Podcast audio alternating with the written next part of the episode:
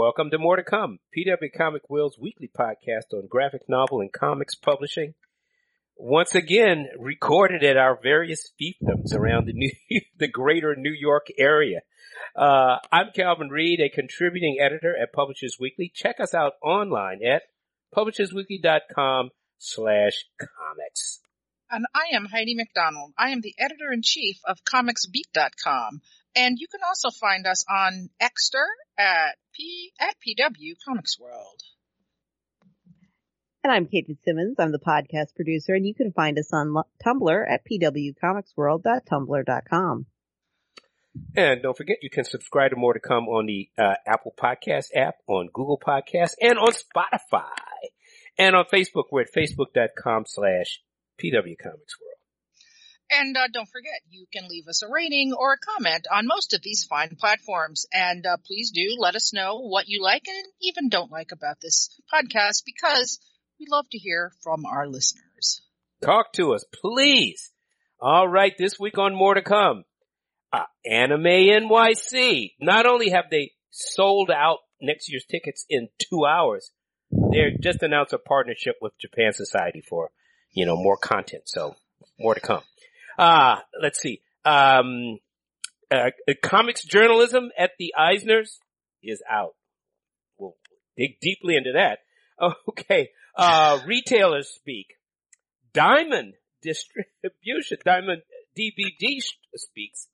Uh, Superman following Mickey Mouse. We'll have to talk about that. And, uh, Ramona Fradon retires at 97. So anime NYC. Wow, wow, wow. Um, you know, we have the story up on the beat and, um, one of our writers was trying to get tickets for it and he had a similar experience to people who famously are trying to get San Diego Comic Con tickets, which as we know is the toughest ticket in town. But you yeah. know what? There is a new tough ticket in town and it's called Anime NYC. Yeah. Wow sold out in two hours. Well, yes, and and so here's what's interesting. They had Anime NYC Plus tickets, which give you, you know, VIP access. You got a special lounge where you can charge your phone, water, so on. Uh, those go for four hundred and thirty dollars, um, and mm. those sold out in one hour. And then the rest of the three day badges sold out in yeah, just two hours. And um, yeah, like I said, our our uh, our writer, uh, d- you know, experienced like you know, you get Justin Guerrero. He he was in the waiting room, and you know, they have the little man walking and all that. And I guess they were yes. using the same the same ticketing system as San Diego does. And um, yeah, that was it. Uh, they were done. And you know, the interesting thing is a couple things. I mean, it's moving to August. In oh, that's right. Never, yeah. Never been. Yeah. And it's also taking over the entire Javits. More Yeah, space. Mm. And listeners, there are still limited quantities available of Saturday, Sunday, Yes. and Friday badges. So grab your badges while you can. They're Yeah. gonna run out fast. I am going to keep checking on the site just to, you know, monitor it for my own satisfaction to see how long it takes for those to sell out. Hmm. But, um, I mean, you know, we've talked about Anime NYC quite a bit on this podcast. Yeah. What a vibrant, growing show. Obviously, manga and anime are super hot. Obviously, there was a huge demand for this event Mm-hmm. in the tri-state area, especially in August when the kids are out of school. yeah, and adding adding to that excitement um, is uh, the Japan Society is teaming up with Anime NYC to organize more programming um, around Anime NYC outside of it city that week. Um, so really, it, it's a great team up. yeah. And of course, the team up will come as no surprise because Sure. uh, the Japan Society is now employing Peter Tatara, who was the founder of Anime NYC Yeah. and uh, previously ran anime e- events at uh, ReedPop. So you know he's kind of the main man. Uh, moving over to the Japan Society has obviously expanded his portfolio. So this team up was a natural, and um, you know onwards and upwards with this. Uh, Yeah, on- Pete- on- onwards and upwards with anime. Yeah, Peter moved over to Japan Society. He's heading up programming there. He's he's heads up their film, some of their I think their film. Uh, I think that's one of the things he does. Um, I was lucky enough. He reaches he, he reached out um, and we were able to see the new Slam Dunk anime a couple of months ago. which was fabulous. Uh, anytime you can, you know, if you can team up with Japan Society, you're going to get great content. So Yeah, it's going to I mean, really be they ha- a terrific partner for them. Yeah, and they have an awesome theater too. I mean, Yes. it's beautiful, and uh, I saw I saw a screening of Destroy All Monsters there. Ah, Um, so yes, so we've we're all obviously getting on board with this programming. So thanks, Peter. Yeah, yeah, sounds good. Okay. Um, wow. I mean, I read your piece, Heidi, about, uh, the, uh, Eisners. Um, yeah, for, for whatever reason, they seem to be eliminating the journalism award for this year. Now, this has happened in the past. You, you want to talk about it? Sure. I mean, the the call for for submissions, the call for entries in the Eisner Award nominations went out uh, about a week ago, and eagle-eyed Chris Arrant to Popverse noticed that two categories were missing: uh, comics memoir and uh, best comics journalism journalistic presentation. Right. Mm-hmm. And uh, he contacted Jackie Estrada, the awards administrator, and it turned out memoir had just been left off by accident. Um, but she said that journalism was being merged in with the best. Um, I forget the name of the exact category, but it's like books about comics. Yeah. And um, so yeah, as as our colleague Rob Salkowitz put it, uh, you know, don't pick a fight with people who buy ink by the barrel. And you know, comics journal Twitter exploded at this, and but it wasn't even anger. It was just it was just sadness, you know. And Well, yeah. Yeah. and um and now here's the tricky thing. I just keep hearing whispers and seeing shadows. I look uh, Hmm. was that someone there or did I imagine it? So so there's something else afoot. And Chris even mentioned this in uh, a tweet, uh, a a, a uh, mysterious tweet, an enigmatic tweet. And so I, I I understand there might be more to come on this story. So we'll Hmm. see. But and you know, as you pointed out, Hmm. Calvin, Yeah. uh, I think it was the year that you or the year Yeah. that you were a judge. They didn't have this. Well, I think actually, I think the year. That's what I'm not confused because uh now I remember this was when I did it. It was 2002, so it's the you know 22 years ago. my mind. Yeah, the- you know, Seems like it was yesterday. and well, you know what seems like yesterday. What I do remember like yesterday is being uh turned loose in a in a room overflowing with comics of every kind, taking comics back to your hotel room. I just it's some sort of weird nerdy comics person's nirvana. Uh, uh you know, except if you had like a you know a uh, uh, a, a union foreman over you, like making you work. that would be Jackie, Make- Yeah. making you work way past uh, a lot of overtime. Uh, but I, I, I think Chris in his article, I can't remember whether he said we put it back in or we took took it out. So I'm actually looking at the uh, awards for 2002. And Well, it was Douglas who took it out. yeah, so.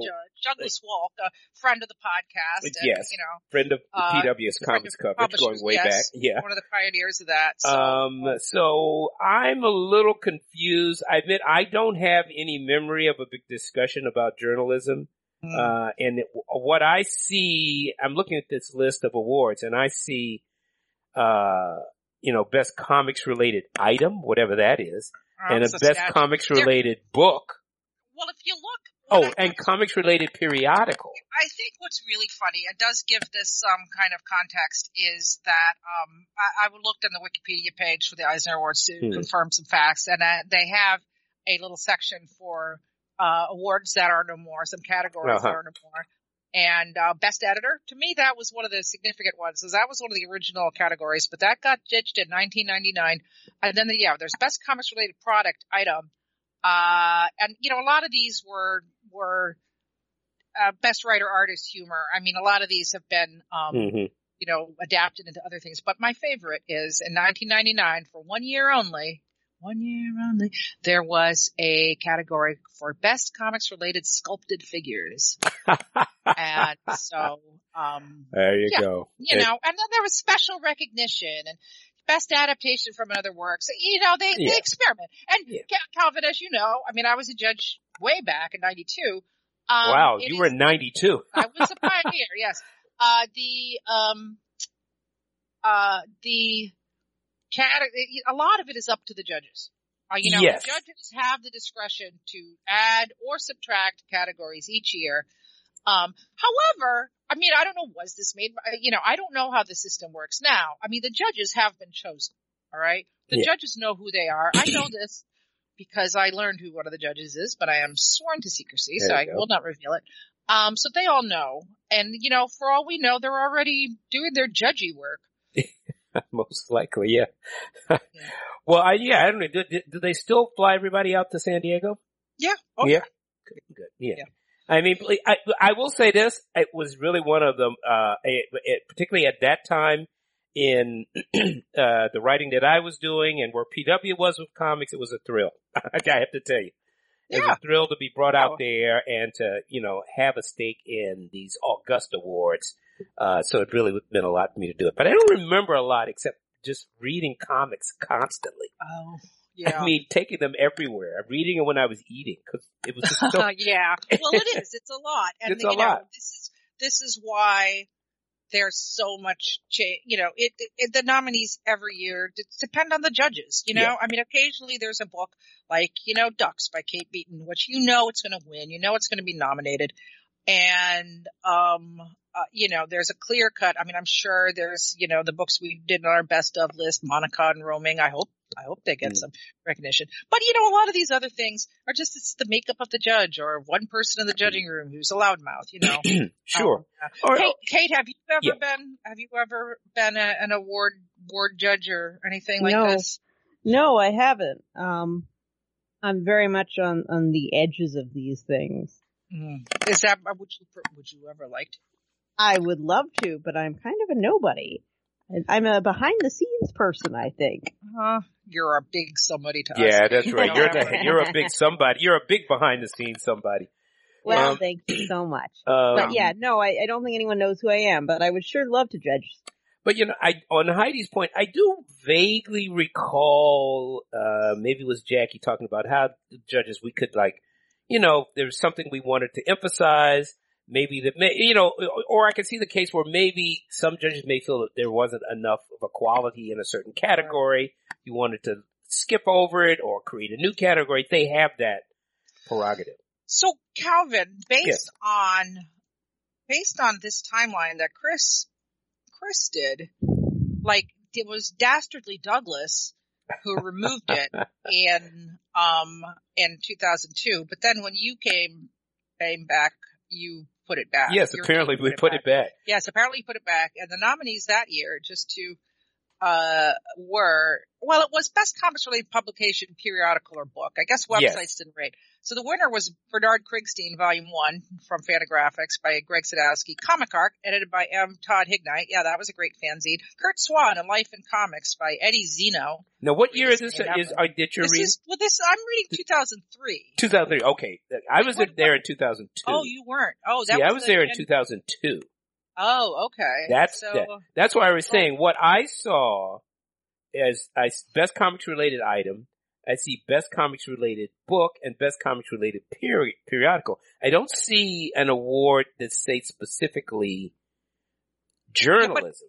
Yeah, I think best comics related periodical is the Yeah, one. And that's the- probably right. it, I'm yeah. looking at it now, and the and the nominees were Alter Ego, Yes. Comic Book Artist, and the Comics Journal. yes. Uh, so um, you know, some some worthy titles there Yes, that have yeah. won. On you know, Comic Book Artist won. So Jon Cooke did a great job on that. So yeah, Mhm. I think they were. You know, websites weren't even a twinkle in the Right. judge's eye at that point. So, um, you know, I mean, look, it comes and goes. I think the point of my piece, and you know, just to put it all into perspective, um, you know, I make my living as a comics journalist. I do other freelance work here and there, but primarily, and it's a meager living. I, you know, I, I there's a lot of peanut butter. I just had two slices of cheese for dinner.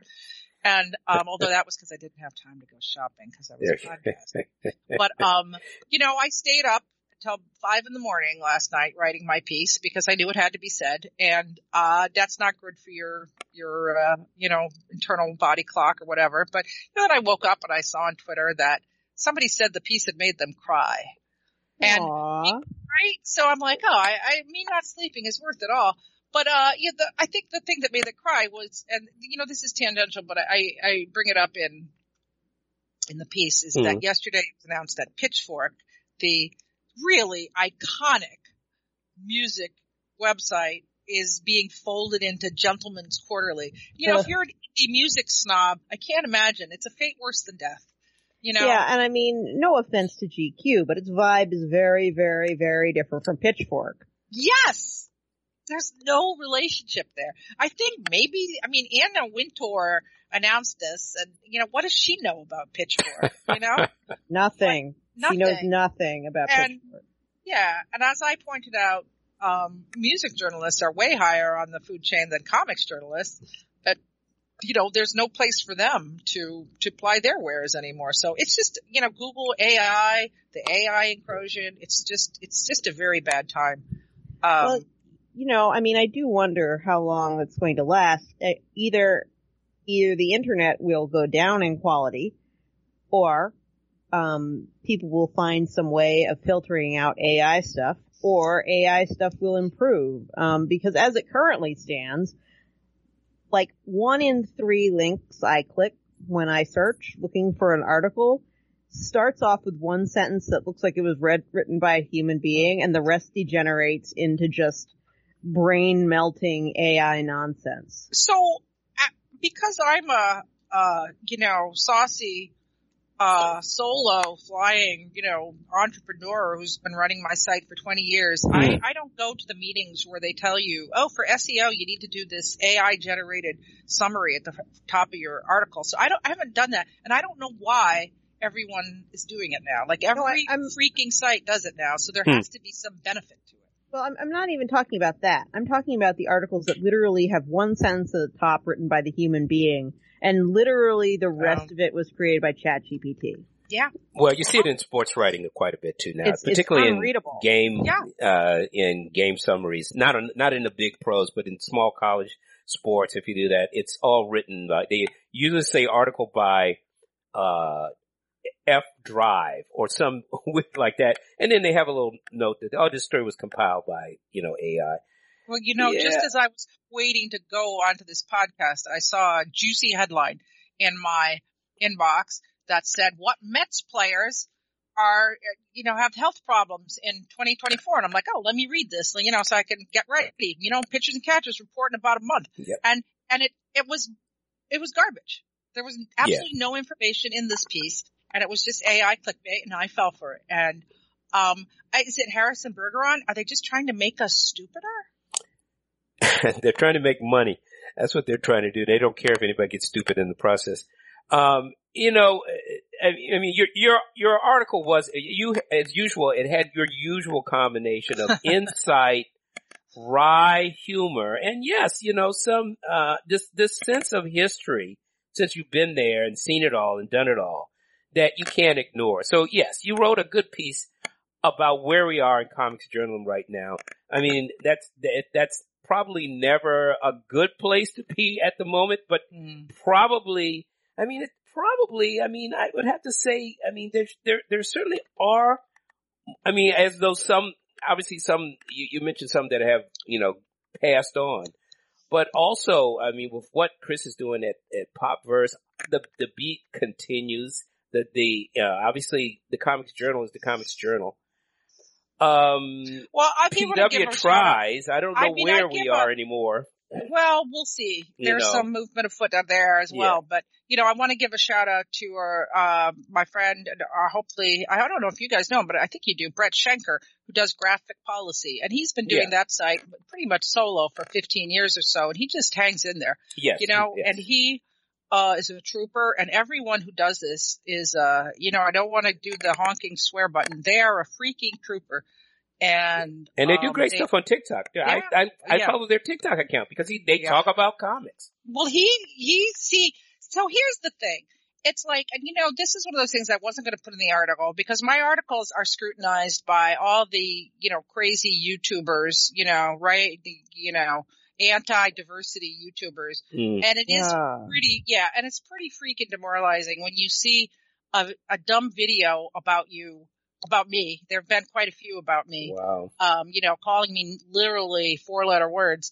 And, you know, it's got 18,000 views. And uh, you know, that's how many views I get a day on the beat for all my content sometimes. Sometimes I get Mm. more, sometimes I get less, but you Well, know, maybe the beat needs a YouTube channel. well, you know, see, Kate, here's the thing. It's like, like journalism has expanded to podcasts and Mhm. YouTube and TikTok. So Mhm. people who are good at video and are good at blabbing, like we Are are, already doing it. are, are, you know, it's given them a platform. Yeah. And a lot of people, uh, prefer to listen or watch. Yeah. And, um, but you know, the information to me is vetted as obviously they're just it's talk not. shows. It's talk shows. Yeah. They're Yeah. just the equivalent of Hoda Kotb, only not as good. Yeah, but she doesn't talk about stuff that geeks are interested in. Yeah. And you know, talk shows are fine, but they're not. They're they're a different genre, and there's a place for journalism. Yes. Yes. And um, hopefully, you'll get some hate clicks out of that nonsense. Well, I mean, I definitely, I had some hater comments on the, on the piece and, uh, you know. But you I mean, know, it just- this it, it, All it clicks is a, are good clicks. it is a tough it's a question because um, I mean, I mean, how do you make a comics journalist? I mean, I was a book trade journalist, obsessed with comics. Um, but it's, I mean, get to really write about comics. I was lucky to be paired off with with Heidi.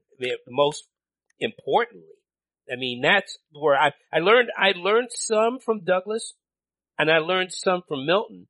But being around Heidi for Uh. the last thirty years, that's was my implica- eh, my education. Yeah, but Calvin, you taught me all about the book trade. Well, I didn't know but- anything about the book trade. So we, we educated each other. We absolutely Okay. did. But that's educated each other. was the genius of our our partnership over these years. And then of course, you know, Kate basically got us online with this podcast. Yes. All So- hell, hell, Kate. Yeah. yeah, no, believe I'm, me, this I'm I'm the resident podcast obsessive. Yeah, we would not have we would not have this podcast without Kate because we wouldn't have had a uh, we wouldn't have had a podcast node node on the website and all the other stuff, and they were putting this off. And, you know, just in case anyone thinks, you know, Kate says, um, she isn't as known and, you know, look, she doesn't have, she's not quite as much of a loudmouth in the ways that Calvin and I am, but she is so integral to putting this podcast together. We just couldn't do it without you, Kate. And, Oh, without yeah, a doubt. and Yeah. and this listeners, if you think maybe because we're po- we're uh, sponsored by a magazine, we are extruded corporate product that was created in a meeting. That is that is not the case. That's We not the case. So bootstrapped, you don't even know, Yeah, dear you- listeners. do not We- even know. we- our long before we had a corporate created upload tool. Oh, Uh, yeah, less said about that, the better. Uh, we used to have a literally hand coded XML feed on my personal website that, uh, was recorded off of my computer's built-in mic. Um, we, We, We did it only got- ourselves. we did it ourselves. we only got corporate sponsorship as well as the corporate name, like, I don't know, six months in, a year in, something it like might that. have been even more than that, but you know, it, but they recognized what oh, we you had did. done we, once we, did. got it we going. appreciate them. Yes, we once, appreciate them very much. It's just that this is we- once we we are got not- it going. right. We this is not like created in a brainstorming room and us doing it grudgingly. For No. us, this is a labor of love that we came up with ourselves. This is a Yeah. true organic podcast. But but part of what my my point was is how do you create a comics journalism today?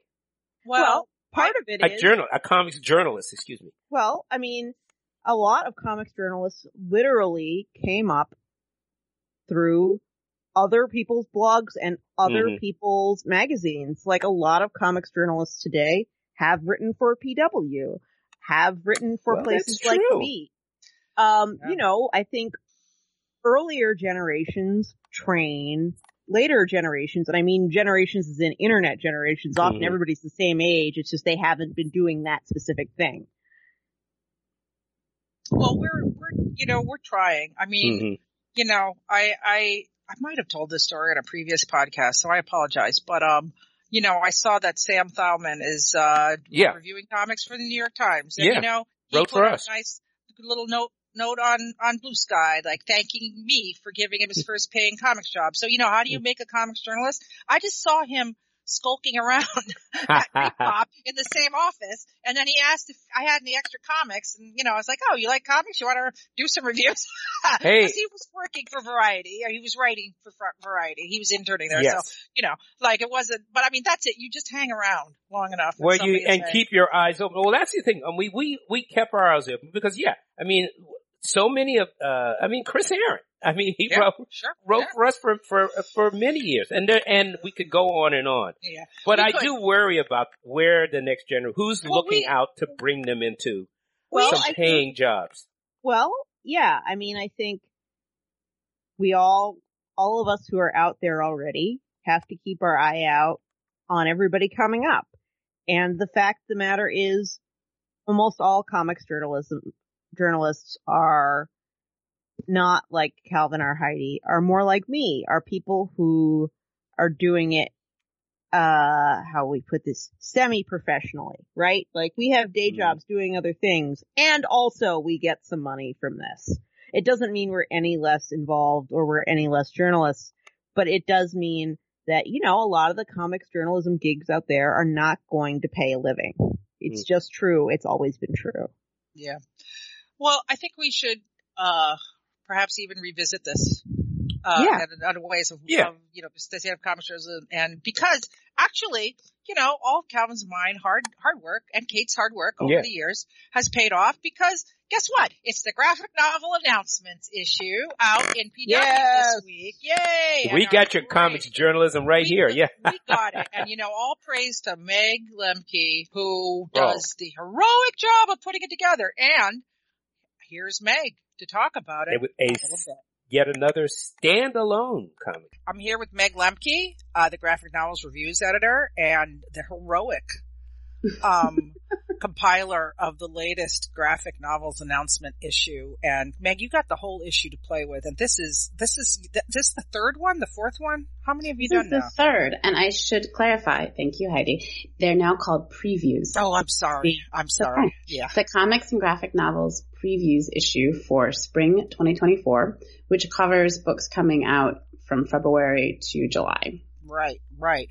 Um, but and, And yeah, we took over. It was a takeover. it's absolutely you have really done it this time. cover to cover. Yeah, and the, So- cover is stunning. It's by Leela Corman, and she Yeah. has a new book coming out. She does. Uh, so the cover, you know, PW has editorial covers now, and there's a usually a photograph of an author who's featured somewhere in the magazine. And in this case, Leela Corman is featured both on our top 10 list for forthcoming spring titles. Her new book is called Victory Parade. It's coming from Schocken uh, over at PRH.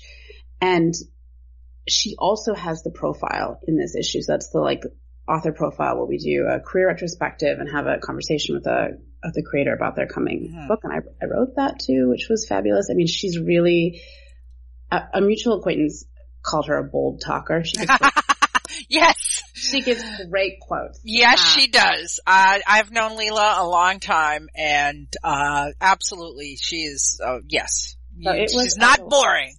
It was a delight to do Yeah. this uh, Yeah. profile on her. And then we listed her book as one of our picks for the forthcoming top 10 um, from the adult comics category. But, you know, we also pick top 10 from young adult, you know, teen comics coming up, middle grade. We do a feature on early readers.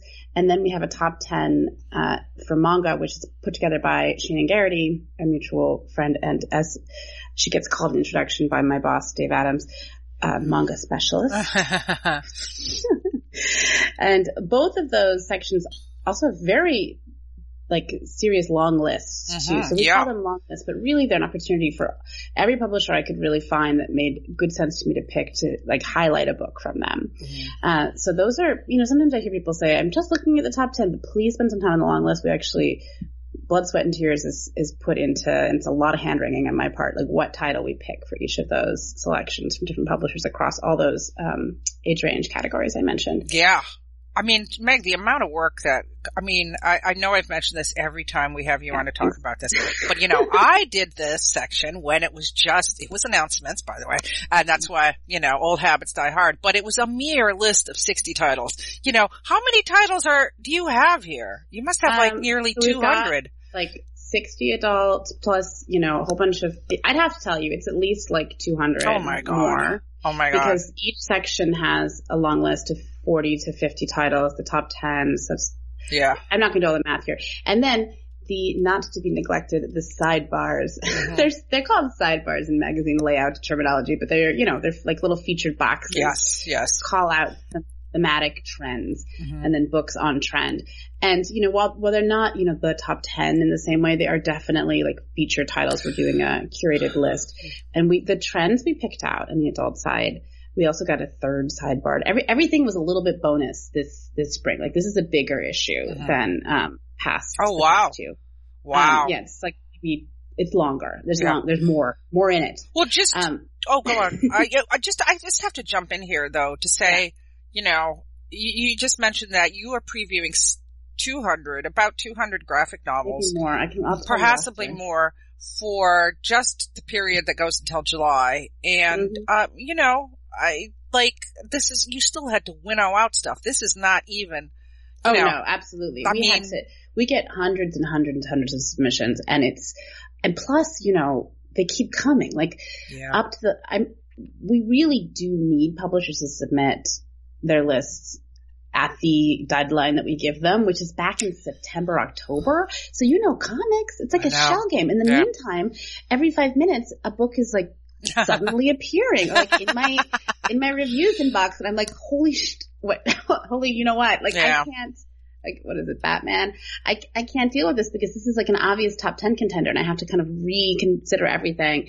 And you know people are moving pub dates constantly so something is one in this season but suddenly it's not or they just randomly put it out before the season starts. So there's a lot of like hurting cats behind the scenes too. Um, but the thematic, the, the themes we pulled out for this issue, and I try and vary them with every issue. We did a big box on graphic medicine in the adult category, which is a, like becoming a perennial category. yeah, absolutely. Um, but it was just such a perfect way also to pull together so many different publishers who are touching on this category. You know, we have Self-Made Hero, Avery Hill, Life Drawn, Street Noise, NBM, Mhm. this new publisher, The Experiment, who has a book called Polar Vortex about a um, a woman flying to see her mom who has a sudden onset of dementia.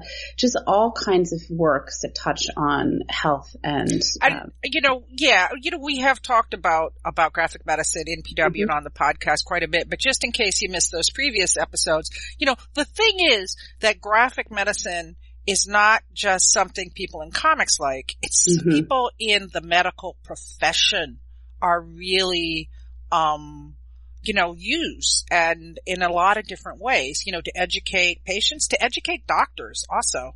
Um, it's it's just really become its own separate thing. Yeah, and one of the big advocates for it is Matthew Noe, who is um, Yes. the Harvard Medical School librarian.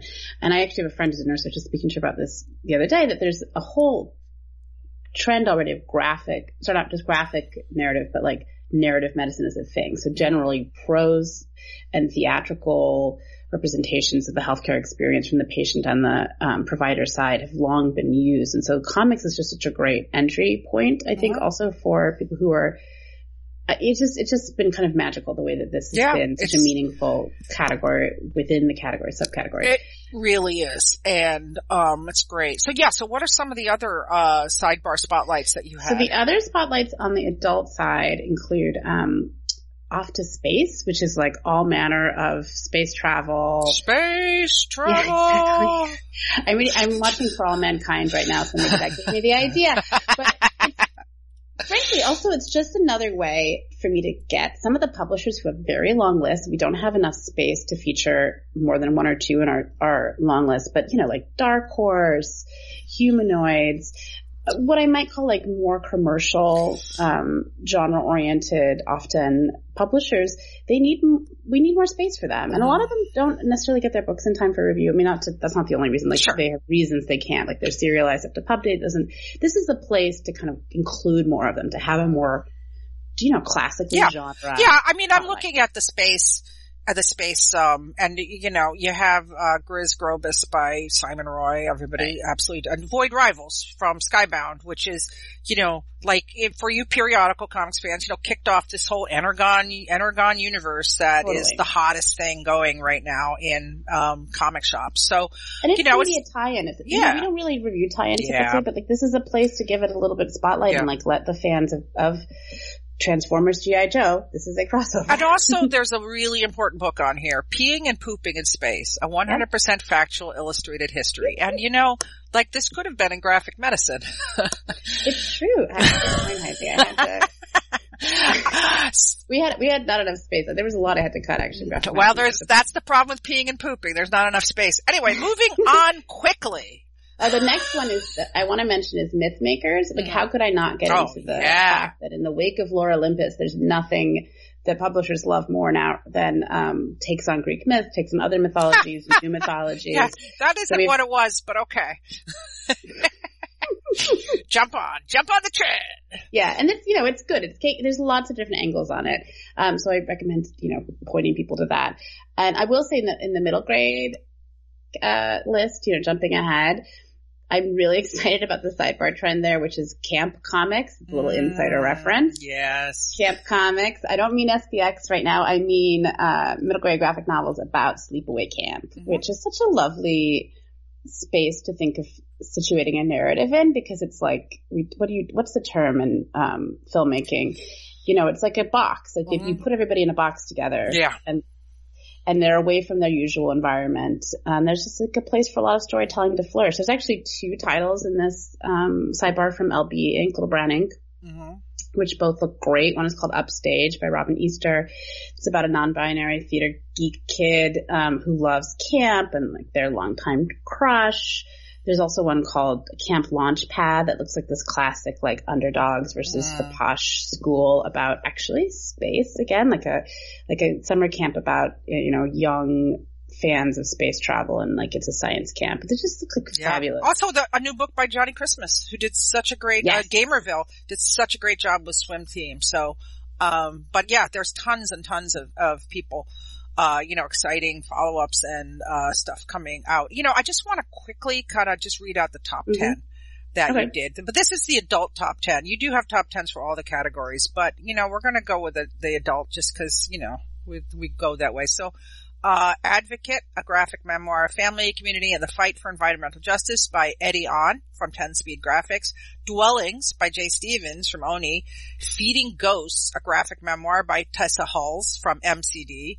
Um, Heavyweight, a family story of the Holocaust, Empire, and Memory by Solomon J. Brager from Morrow.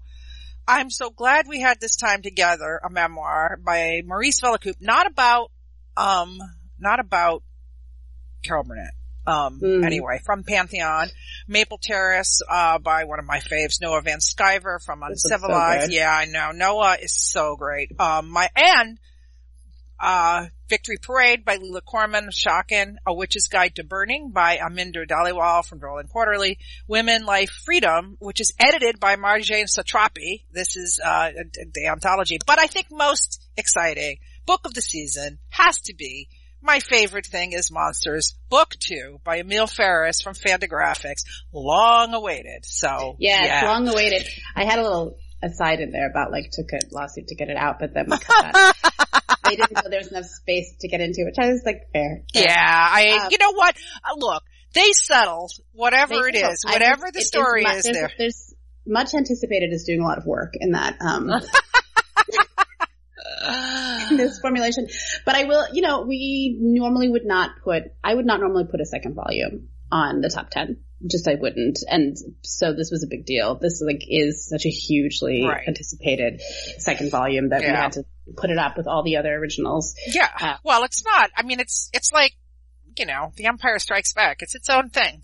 You It's know? its own thing. Yeah. Exactly. Yeah. Um, and speaking of Tessa Hulls' graphic memoir, Mhm. I want to mention that a new like goodie in this issue uh, is the end notes feature with publishers Ah, yes. just rolled out, which is a kind of behind the scenes look with quotes from the agents, the editors, the publisher, and the author or artist about a new work.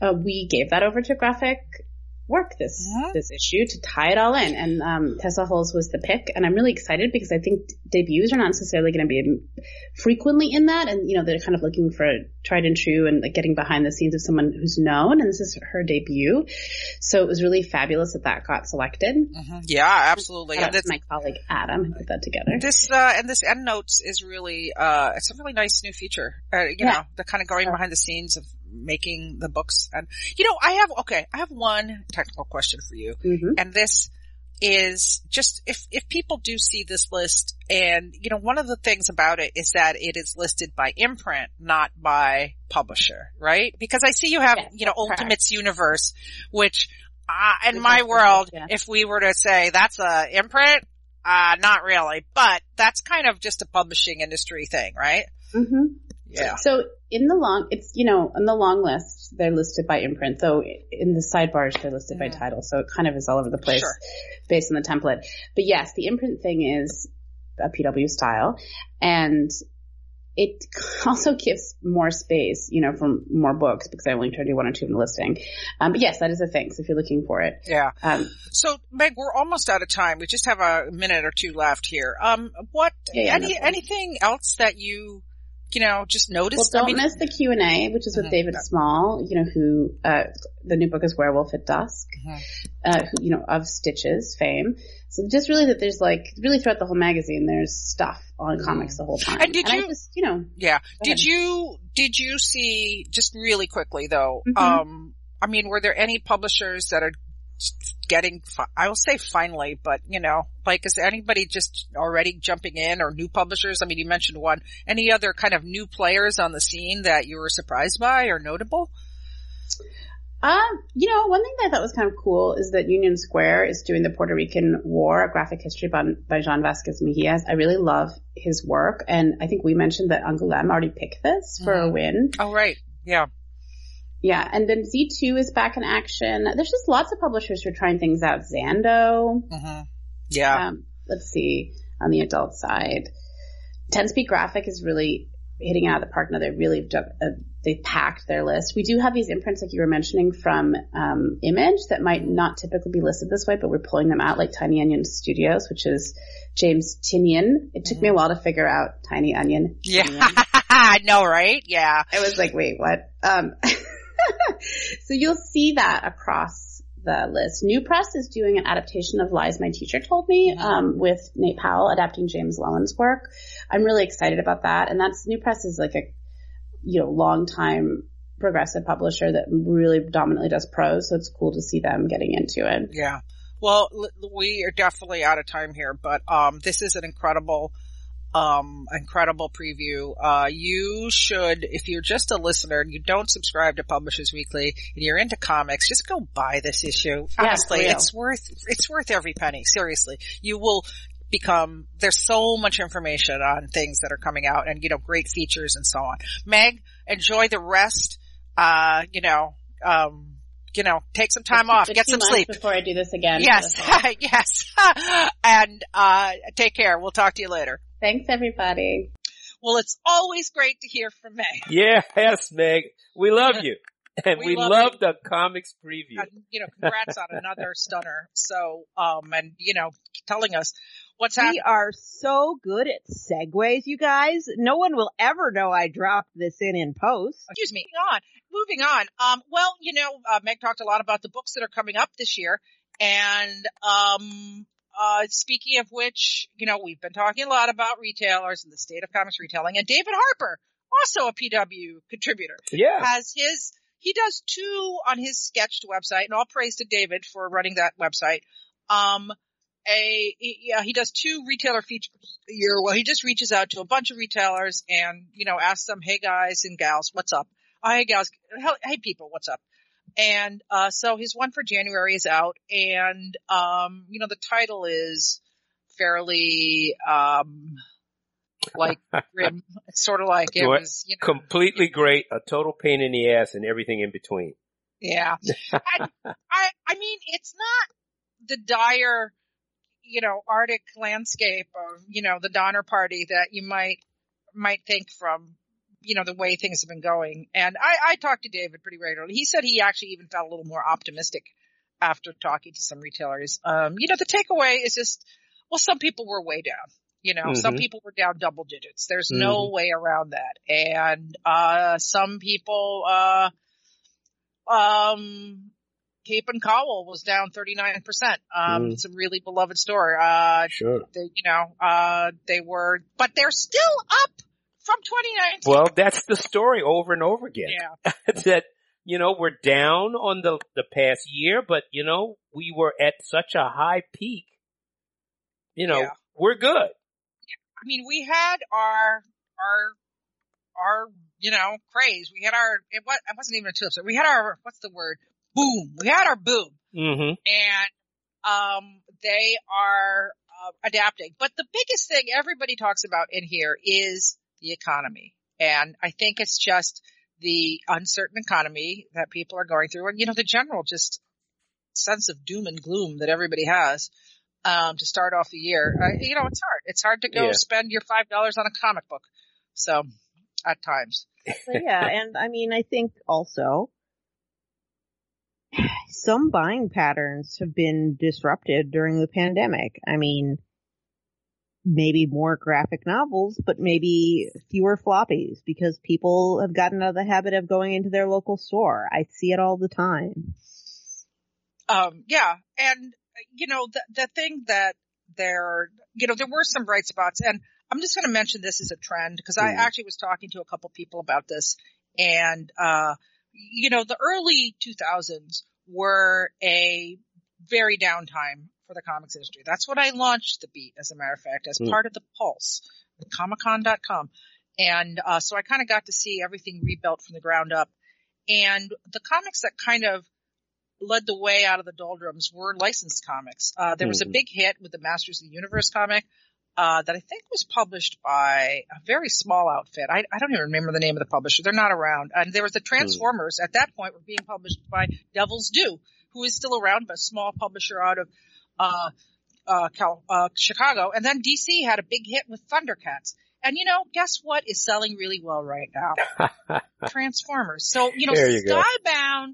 Hasbro line has been a huge hit. A lot of retailers mention it. The first issue of Transformers with, by Daniel Warren Johnson sold 150,000 copies. Now that has a lot of variant covers involved, but it was a hit. And guess what? Daniel Warren Johnson is a really great talent. And uh, Dynamite is doing Thundercats and they announced that they've had a, you know, big sellout on that. And, uh, one of the things that comes out very clearly, I, I'm, I'm scrolling through the story trying to find the Mm. quotes. I might have to just paraphrase it, but, um, uh, one of the things that readers really like is great creators. Yeah. surprise, Great surprise. creators and well written stories. Yes. And um I think that the the Daniel Warren Johnson phenomenon is something that we can really Mhm. take note of. And you know, Jonathan Hickman at Marvel, he's kind of the difference Yeah. maker there. Uh, it was just announced that Jason Aaron was going to take over Teenage Mutant Ninja Turtles, and that got a lot of people excited. Um, people love the Turtles. Last Ronin is a huge seller. So, um, y- you know, Marvel and DC after Image split off in the early 90s s- purposely decided they were not going to emphasize artists as much. It was policy because then the artists would get too big for their britches and go off and start their own companies. So they began the era of the the writer. I mean, of course, the writer's always been uh, important, but you know, they really promoted writers and it's really writers that people follow. I mean, DC has had Scott Snyder and Tom King and James Tynion and, you know, that that they're kind of the top Yeah. gun there You need Um, artists. But, but you know, guess what? Have you heard the word? Comics are a visual medium. yeah, you know, Wow. Holy Yeah. cow. you know. Yeah. And I mean, when you look at why is, why is anime, why is manga eating comics lunch? It's because it's so dynamic visually and people follow the creators. Absolutely. And of course the range of topics and subject matter is completely endless. Yes. Um, and, and, and if I may jump, jump in, because look, th- what- this article, to be clear, is a really primarily about the direct market, um, Mhm. which is fine and, and, and, and needs the attention. Um, and what I, and what's very interesting, it is fascinating that he's hearing retailers talk about, uh, trade paperbacks, uh, trade, uh, trade books are growing. Um, it's become more important. Manga, obviously, kids publishing, these are all going to be books, book formats. So this is, this is growing, this is continued, this isn't going Yeah. away, and it's going to be a bigger part of the inventory. Absolutely, absolutely. Yeah. Um, just as a little sidebar to this, uh, PW has it's it's sponsored content. It is you know a a a sponsored by Diamond Book Distributors, but there's an interview with um with Tony Lukacs, who's the head of it. And you know nobody at Diamond ever really talks. I mean, obviously they're talking in a in an interview that they set up themselves, but I, I think it's just interesting. Um, they do, you know, everybody's like, oh boy, Diamond uh, Diamond Books is hanging in there. And the, look, yes, they lost a lot of their biggest accounts, but they, I think it's interesting just as, as the temperature of the industry that he notes that in last year they signed 16 new publishers. This is those Mhm. new graphic startups like Distillery, Alien Books, Frank Miller Presents, Difference Engine, 50 Amp, and Gungner, as well as indie publishers established like Abstract, Black Panel Press, Soaring Penguin, and Opus Comics. Some of these Cool. I have never even heard of. Yeah. So, um, you know, there, there's, I mean, it's, if you're a diamond criminologist like I am, you'll want to read this interview, uh, and I'll leave it at that. There you go. There you go. So as time runs down, here shall we hop on um, uh, an article that I found very uh, uh, very interesting. I believe it was in Variety. Uh, Superman's copyright uh, is going to be up in about ten years. What happens when Superman, Batman, Wonder Woman, these golden era, golden age comics start uh, heading into the public domain? Um, what Well, what can, Steamboat Willie Superman team up. Just Yes, like uh, everyone's always why not? Why not? Uh, I can't wait to see it. Kate, I know you're our, you know, copyright watcher. Uh, How, any new developments in the, the Mickey Mouse saga? Um, so far we're good. Uh, uh, you know, we're about where we were last time. Just the usual rumblings. Of course, there have been some snide topics suggesting that really nothing has changed except that now people don't have to be quite as scared about the mouse, but they probably should have felt safe to do parodies all along. To which I can say, you first. Yeah. You Bell the cat. I mean the mouse. Yeah, yeah. Uh, people will definitely feel more emboldened to do parodies because nobody wants to upset the mouse. Um, and I imagine that the same thing will happen with DC characters. Like, yes, it's true. Right now, legally, totally legally, you can do a Batman parody and, um, totally legally, you can make a good argument. But, uh, you better be careful you don't use the name Batman or else DC's lawyers are going to hunt you down. Um, and it'll be bad. Whereas, you know, your Batman and Superman parody, your Wonder Woman parody will be on, uh, firmer ground in about 10 years. Yeah.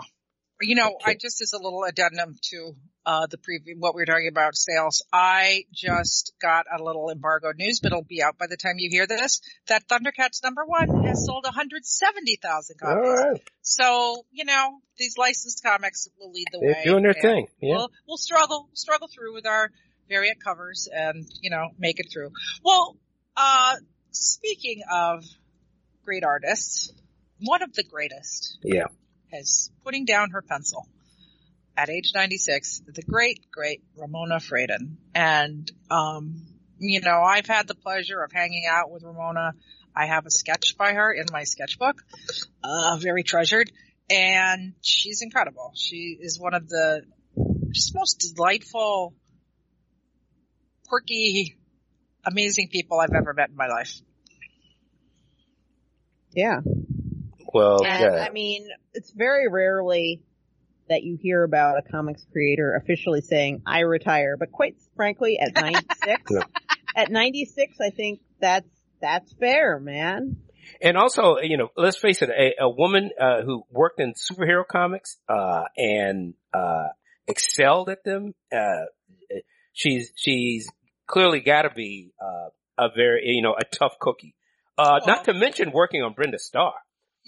I mean, Ramona is an incredible artist, and it just galls me that in the male-centric world of comics, you know, she was working at DC regularly in the 60s doing, you know, she created, co-created Eclipso, Metamorpho, you know, she created some of the mm-hmm. great characters, had an incredible run in Aquaman. Yeah, know, she just did great great drawings. comics. But it wasn't like, you know, it's ever like, oh, who are the best cartoonists? Oh, well, you know, it's Gene Colan and, and Jack Kirby and Ramona Fradon. I mean, it was always like, do women do comics? Well, you know, there's Ramona Fradon. I mean, I just hate that. It's like, I, I call it, I wrote a whole thing about this. I call it stealing your heroes, you Hmm. know, Yeah. where they're like the second Hmm. thought. It's like she is one of the greats.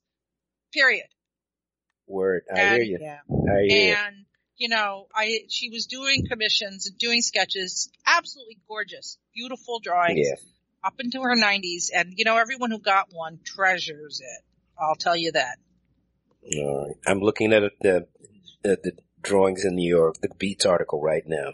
yeah so So, so uh, enjoy your retirement, Ramona. you earned it. uh, everybody stay warm because Yeah. it's cold out there Yes, that's And because, sure. you know, we don't want you freezing because there will be more.